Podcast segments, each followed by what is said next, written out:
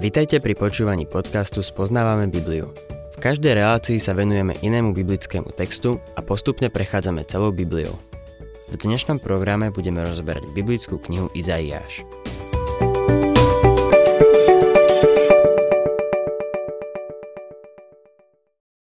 Milí poslucháči, dnes sa pozrieme na 7. kapitolu Izaiáša, ktoré sme sa minule nevenovali ako celku. Zamerali sme sa iba na proroctvo o narodení z panny.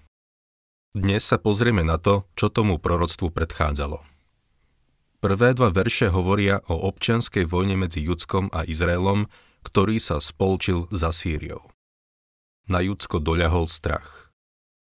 Od 3. po 9. verš sa píše o vodovode horného rybníka, kde sa Izaiáš spolu so svojím synom Šear Jašúbom stretol s kráľom Acházom aby mu odovzdal povzbudzujúce posolstvo. Vo veršoch 10 až 16 sa píše o tom, ako Achás odmietol žiadať znamenie na potvrdenie tohto proroctva, no Izaiáš aj tak tlmočí Dávidovmu domu znamenie, podľa ktorého panna počne a porodí syna. Vo veršoch 17 až 25 je zaznamenané proroctvo, podľa ktorého Judsko bude potrestané vpádom Asýrie. Budem čítať prvý verš. V časoch judského kráľa Acháza, syna Jotáma, Uzijovho syna, sírsky kráľ Recín a izraelský kráľ Pekach, Remaliov syn, vytiahli do boja proti Jeruzalemu, ale nevládali ho poraziť. V druhej kráľov 16.2 čítame. Acház mal 20 rokov, keď sa stal kráľom a 16 rokov vládol v Jeruzaleme. Nerobil však to, čo uznáva jeho boh hospodin za správne, po vzore jeho pravca Dávida. Toto proroctvo zo 7. kapitoly nasleduje po povolaní a poverení Izaiáša v čase smrti kráľa Uziu, o čom sme čítali v 6. kapitole. Uzijov syn Jotám zasadol na trón a panoval 16 rokov. V 2. kráľov v 15. kapitole od 32. po 34. verš čítame. V druhom roku vlády izraelského kráľa Pekacha, syna Remaliu, sa stal kráľom Jotám, syn judského kráľa Uziu. Mal 25 rokov, keď sa stal kráľom a 16 rokov vládol v Jeruzaleme. Jeho matka, Cadovkova dcéra, sa volala Jeruša. Robil to, čo hospodin uznáva za správne, presne podľa vzoru svojho otca Uziu. Jotám bol dobrý kráľ, rovnako ako jeho otec Uzia. Achás, Jotámov syn, však nerobil to, čo Boh uznáva za správne. Achás vládol 16 rokov a bol to naozaj veľmi zlý kráľ. Počas jeho vlády vypukla občianská vojna. Pre Izrael to bolo veľmi ťažké obdobie. Druhá kráľov 16, 3 a 4 opisuje, aké to bolo zlé. O Acházovi sa tam píše. Uberal sa cestou izraelských kráľov, ba i vlastného syna dal upáliť podľa ohavnosti národov, ktoré hospodin vyhnal spred Izraelitov. Obetoval a pálil kadidlo na výšinách, na kopcoch a pod každým zeleným stromom. Acház bol zloduch a teraz bol vystrašený, lebo Izrael na severe sa spolčil so Sýriou a chystali sa ho napadnúť. Hoci najprv nevyhrali, Acház mal všetky dôvody na to, aby veril, že ho nakoniec premôžu. Čítajme ďalej druhý verš. Vtedy oznámili Dávidovmu domu. Sýria obsadila Efraima. Rozochvelo sa jeho srdce i srdce jeho ľudu, ako sa stromy lesa chvejú od vetra. Acház nemohol očakávať, že ho Boh požehná, či jeho národ. Z toho dôvodu ho sírsky kráľ Recín a izraelský kráľ Pekach celkom vystrašili. Aj Sýria, aj Izrael sa už predtým pokúsili obsadiť Judsko. Samým sa to nepodarilo. Ale teraz, keď sú spolu, si je Acház istý, že sa im podarí zmocniť Jeruzalema.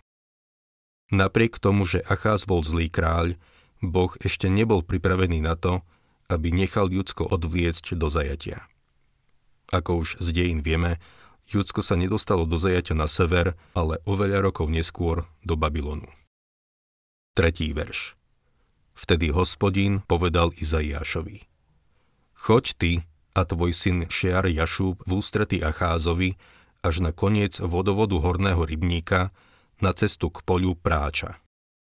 Keďže sa Boh nechystal vydať ľudské kráľovstvo do zajatia, chcel kráľa povzbudiť k tomu, aby sa nespolčoval zo zúfalstva s Egyptom. A tak Boh povedal Izajášovi, aby sa zacházom stretol. V tomto verši je niekoľko vecí, na ktoré sa musíme pozrieť. Poprvé, Izaiáš mal ísť v ústretí Acházovi až na koniec vodovodu horného rybníka. Toto miesto stretnutia má symbolický význam. Smední Jeruzalemčania čerpali životodarnú vodu z tohto vodovodu. Pri tomto vodovode si hasili smed. Vodovod plný vody človeka neuspokojí, pokým na ňom nie je kohútik musí ísť na jeho koniec, tam, kde voda z neho vyteká. Symbolizuje to skutočnosť, že požehnanie nepríjmeme z Dávidovho domu, ale musíme ísť na jeho koniec, kde vyteká živá voda a tou je Pán Ježiš Kristus. On je ten z Dávidovho domu, ktorý dáva živú vodu. Izaiáš sa mal s kráľom stretnúť pri hornom rybníku. Slovo rybník je preklad hebrejského slova berekach, čo je koreň slova, z ktorého je odvodené slovo požehnanie. Môžem vás uistiť, že v tej krajine rybník predstavuje požehnanie. Toto isté slovo je použité v 84. žalme v 7. verši. Keď prechádzajú vysknutým údolím, menia ho na prameň, berakách a jesený dážď ho pokrýva požehnaním. Všade inde má význam požehnania. Je to niečo veľmi zaujímavé. Takisto si všimnime, že ide o horný rybník. Zase ide o preklad hebrejského slova, ktoré je vyše 30 krát použité na označenie najvyššieho. V Genesis 14.18 napríklad čítame, že Melchisedek prišiel za Abrahamom, aby mu priniesol chlieba víno a bol kňazom najvyššieho Boha. To požehnanie najvyššieho Boha bolo dané v úvodzovkách na konci vodovodu, keď Ježiš prišiel na tento svet. Chodte až na koniec vodovodu horného rybníka na cestu k poľu práča. Cesta je nad úrovňou okolitého terénu, aby si pútnik zachoval nohy čisté. Duchovnú aplikáciu slova cesta vidíme jasne v prísloviach 16-17. Cesta statočných sa vyhýba zlu. Izaiáš použije tento istý obraz v 35. kapitole v 8. verši. Bude tam chodník, cesta, tá, čo sa bude volať svetou cestou. Táto zaujímavá symbolika odkazuje na toho, ktorý je sám cesta, pravda a život. V 84. žalme, v 6. verši žalmista píše Blahoslavený človek, čo má silu v tebe, ten, čo sa vydáva na púť. Čiže blahoslavený človek, ktorý má toho, ktorý je cesta, pravda a život. Všimnime si ešte, že k stretnutiu malo dôjsť na poli práča. Na tomto poli si ľudia chodili prať oblečenie. Bola to vtedajšia práčovňa. Keď to aplikujeme na náš život a chceme, aby náš život bol čistý, musíme prísť k pánovi Ježišovi Kristovi, ktorý povedal Vy ste už čistí pre slovo, ktoré som vám povedal. Ako vidíme, Boh nezvolil toto miesto stretnutia iba náhodou. Má nádherný duchovný význam. Izaiáš si mal zo sebou vziať svojho syna Šiare Jašúba. To je dosť zaujímavé chlapčenské meno, ale je to nič v porovnaní s druhým synom, s ktorým sa stretneme v 8. kapitole. Šear Jašúb znamená zvyšok sa vráti. Boh má vždy verný zvyšok. Čítajme ďalej od 4. po 9. verš. Povedz mu, daj si pozor a upokoj sa. Neboj sa, nech ti srdce neochabne pre tie dve ohorené dymiace polená, pre vášnivý hnev Recína a Aramu a kvôli Remaliovmu synovi. Pretože Aram, Efraim a syn Remaliu sa dohodli proti tebe a povedali si Vytiahnime proti Judsku a zastražme ho. Získajme ho na svoju stranu a ustanovme v ňom za kráľa Tabélovho syna. Toto hovorí pán hospodín.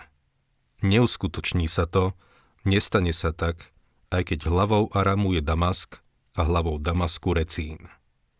O 65 rokov bude Efraim zničený, nebude národom, aj keď hlavou Efraima je Samária a hlavou Samárie syn Remaliu.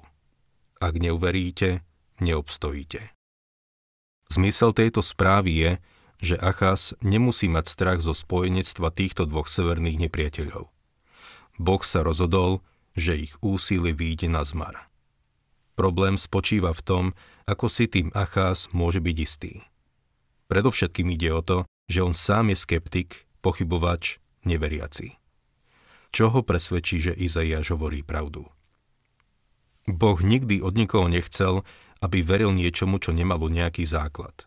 Viera neznamená chodiť po slepiačky a povedať Ach, dôverujem Bohu. To by bolo veľmi hlúpe. Boh to od nás nikdy nežiada. Napríklad, čo sa týka nášho spasenia, neprinášame nejakého malého baránka ako obeď. Naša viera spočíva na historických faktoch týkajúcich sa smrti, pochovania a vzkriesenia Božieho Syna. Boh nikdy od nás nechce, aby sme skákali do tmy. Žiada nás, aby sme uverili v niečo, čo stojí na pevnom základe a je to jediný základ. V prvom liste Korintianom 3.11 čítame – Nik totiž nemôže položiť iný základ než ten, ktorý je už položený a tým je Ježiš Kristus. Ak nejaký neveriaci je čestný a úprimne chce spoznať Boha, dospeje k spasiteľnej viere. Ľudia, ktorí mi povedali, že nedokážu uveriť, nie sú úprimní. Jeden chlapík zo San Francisca mi napríklad povedal Ach, chcel by som veriť. Hľadám pravdu. No pritom žil s dievčaťom v cudzoložnom vzťahu a tvrdil, že hľadá pravdu. Faktom je, že nikto nie je zaslepený, pokiaľ sa sám nerozhodne, že zaslepený bude. Ak niekto naozaj chce spoznať Boha a vzdá sa svojho hriechu a obráti sa ku Kristovi, Boh sa mu zjaví. Stane sa pre ňo skutočným. Problém je v tom, že veľa ľudí to v skutočnosti nemyslí s Bohom vážne. To bol aj problém kráľa Acháza. Nemyslel to s Bohom vážne. Čítajme 10. a 11. verš. Hospodin dodal pre Acháza tieto slová. Žiadaj si znamenie od hospodina, svojho Boha, či hlboko v podsvetí, či hore na výsostiach. Boh vedel, že Acház nemá vieru. Chcel mu vieru dať. Ale Acház nie je nič len zbožný podvodník. Dnes je veľa takých. Vypočujme si jeho falošnú zbožnosť. 12. verš. Achás však povedal, nebudem žiadať, nebudem pokúšať hospodina. Nie je to od neho milé. Znie to tak pekne, ale je to jeden z najväčších pokrycov, akých v písme nájdeme. Je to niečo hnusné a verte mi, Boh si o tom myslí niečo podobné. 13. verš. Potom prorok povedal – Počúvaj, dom Dávidov. Či vám nestačí obťažovať ľudí, že obťažujete ešte aj môjho Boha? Milý poslucháč, nemyslí si, že si nejaký zbožný, keď povieš nebudem pokúšať Boha. Boh hovorí, pokúšaj ma, vyskúšaj ma a presveď sa, či nie som dobrý. Už ma unavujú ľudia, ktorí hovoria, že proste vykročia v úvodzovkách vo viere. Milý poslucháč, Počkaj, kým ti Boh nedá jasné vedenie, aby si neurobil zo seba blázna a neprivodil neoprávnenú kritiku na kresťanstvo. Boh tomuto neveriacemu kráľovi povedal Nežiadam ťa o to, aby si uveril môjmu posolstvu len preto, že to povedal Izaiáš. Chcem to podložiť pevným základom. Chcem ti dať nadprirodzené znamenie, aby si vedel, že to posolstvo je odo mňa. Acház však odmietol si žiadať znamenie. A tak Boh sa rozhodol dať znamenie nie Acházovi, ale celému Dávidovmu domu. 14. verš. Preto sám pán vám dá znamenie. Hľa panna počne a porodí syna a dá mu meno Emanuel. Boh podložil svoje proroctvo pevným základom. Milý poslucháč, ak by si chcel vedieť, či narodenie z panny je pravda, Môžeš si nalistovať 4 evanielia a prečítať si ich. Boh podložil túto pravdu pevným základom. Ak hovoríš, nemyslím si, že je potrebné veriť v narodenie z panny, potom sa len zbožne tváriš. Je pravda, že keď si prišiel ku Kristovi, nemusel si vedieť toho veľa o narodení z panny. Iba si v neho uveril ako svojho spasiteľa. No žiadny kresťan nemôže popierať narodenie z panny. Len sa pozri na to, čo Boh zanechal vo svojom slove ako pevný základ, aby si uveril v narodenie z panny. Nazdávam sa, že to je význam celej tejto pasáže písma. 15. verš Smotanu a med bude jesť, kým nebude vedieť rozoznávať zlé od dobrého. Ježiš vyrastal ako chudobný. Toto bola jednoduchá strava chudobných. 16. verš Lebo skôr, ako by ten chlapec vedel rozoznávať zlé od dobrého, bude opustená zem, ktorej dvoch kráľov sa ty obávaš. Tento verš sa naplnil ešte skôr, ako prišiel Mesiáš. V období, keď vládol Achás, sa to zdalo málo pravdepodobné. Ale obe kráľovstva sa stali minulosťou, keď sa pán Ježiš narodil v Betleheme, lebo všetci, všetkých 12 kmeňov, boli v područí Ríma.